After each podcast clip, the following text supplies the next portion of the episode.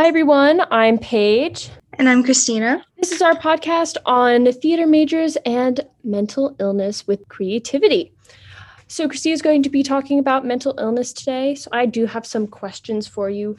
First off, is what are some more modern day examples of individuals who deal with psychosis and creativity?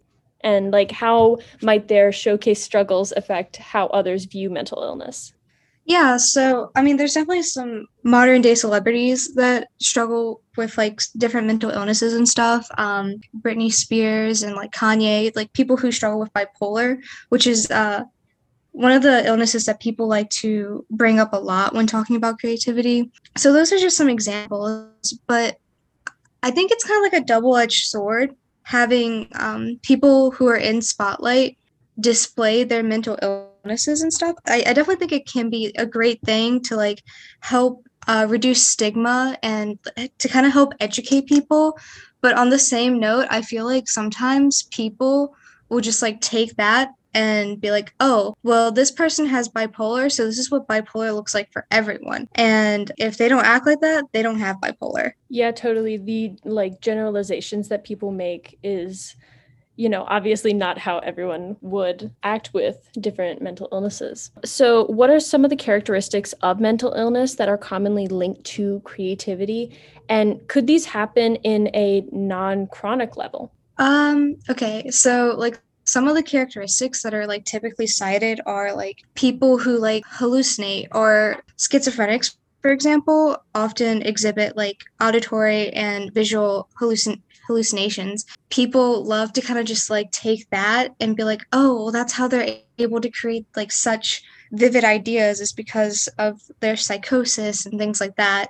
Um, so oftentimes people will like associate hallucinations with like increased creativity and also like people who have bipolar when they when they're having manic episodes it increases productivity and the ability to like have so many thoughts coming at once and people like to take that as well and just say that like it makes people more creative because they're able to do more in that short period of time illnesses like bipolar and like schizophrenia are like chronic illnesses. So it's something that this person will deal with for the rest of their lives. On like a non-chronic level, like if if like a traumatizing event happens to someone and for example, they develop like a short-term depression, um they can still have the same effects because like with depression a lot of research was saying that it'll like slow the person's mind down so they can focus on their thoughts and how they're feeling about things a little more.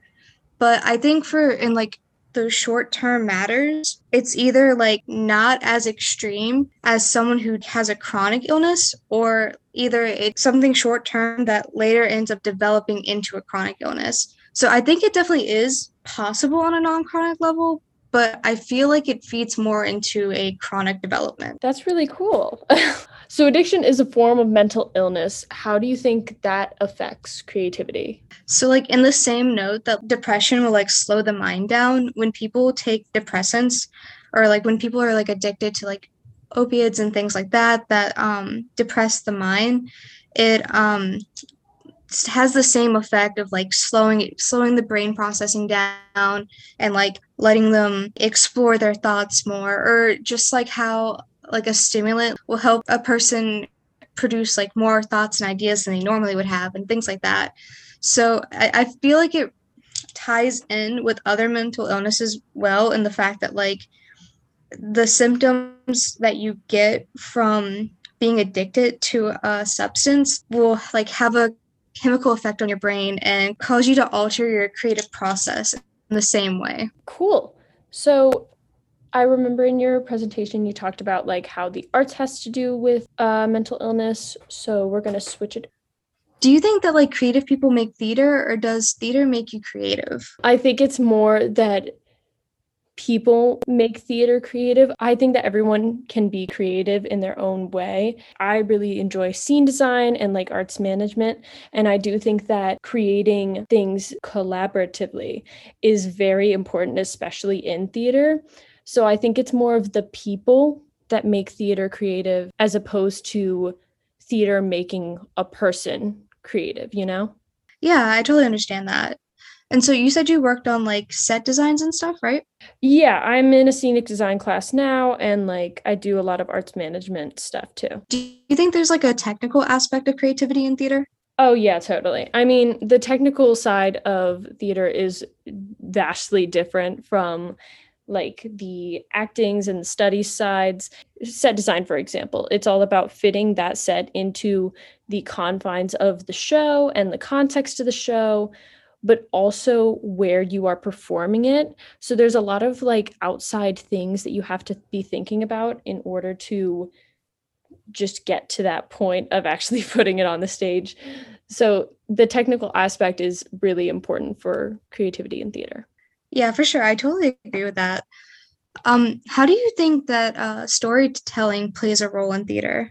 It goes without saying that you would not have theater if you didn't have storytelling. With creative storytelling, it's about how are we breaking those rules. Like I brought up Aristotle's Poetics in my presentation, where he had very specific rules for playwriting. And many playwrights actually didn't follow those rules at the time and they didn't do as well. But as time went on in ancient Greece, it became more and more prevalent for those plays to start winning and Aristotle's to win the festivals list. So I think it's more about breaking the traditional rules of theater and storytelling and trying to come up with not necessarily new ways to tell the story, but different ways to tell the story.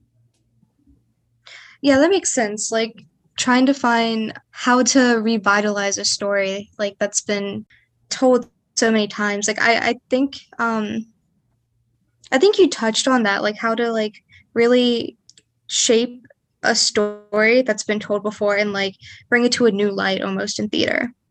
All right well thank you all for listening. Be sure to check out other podcasts on the page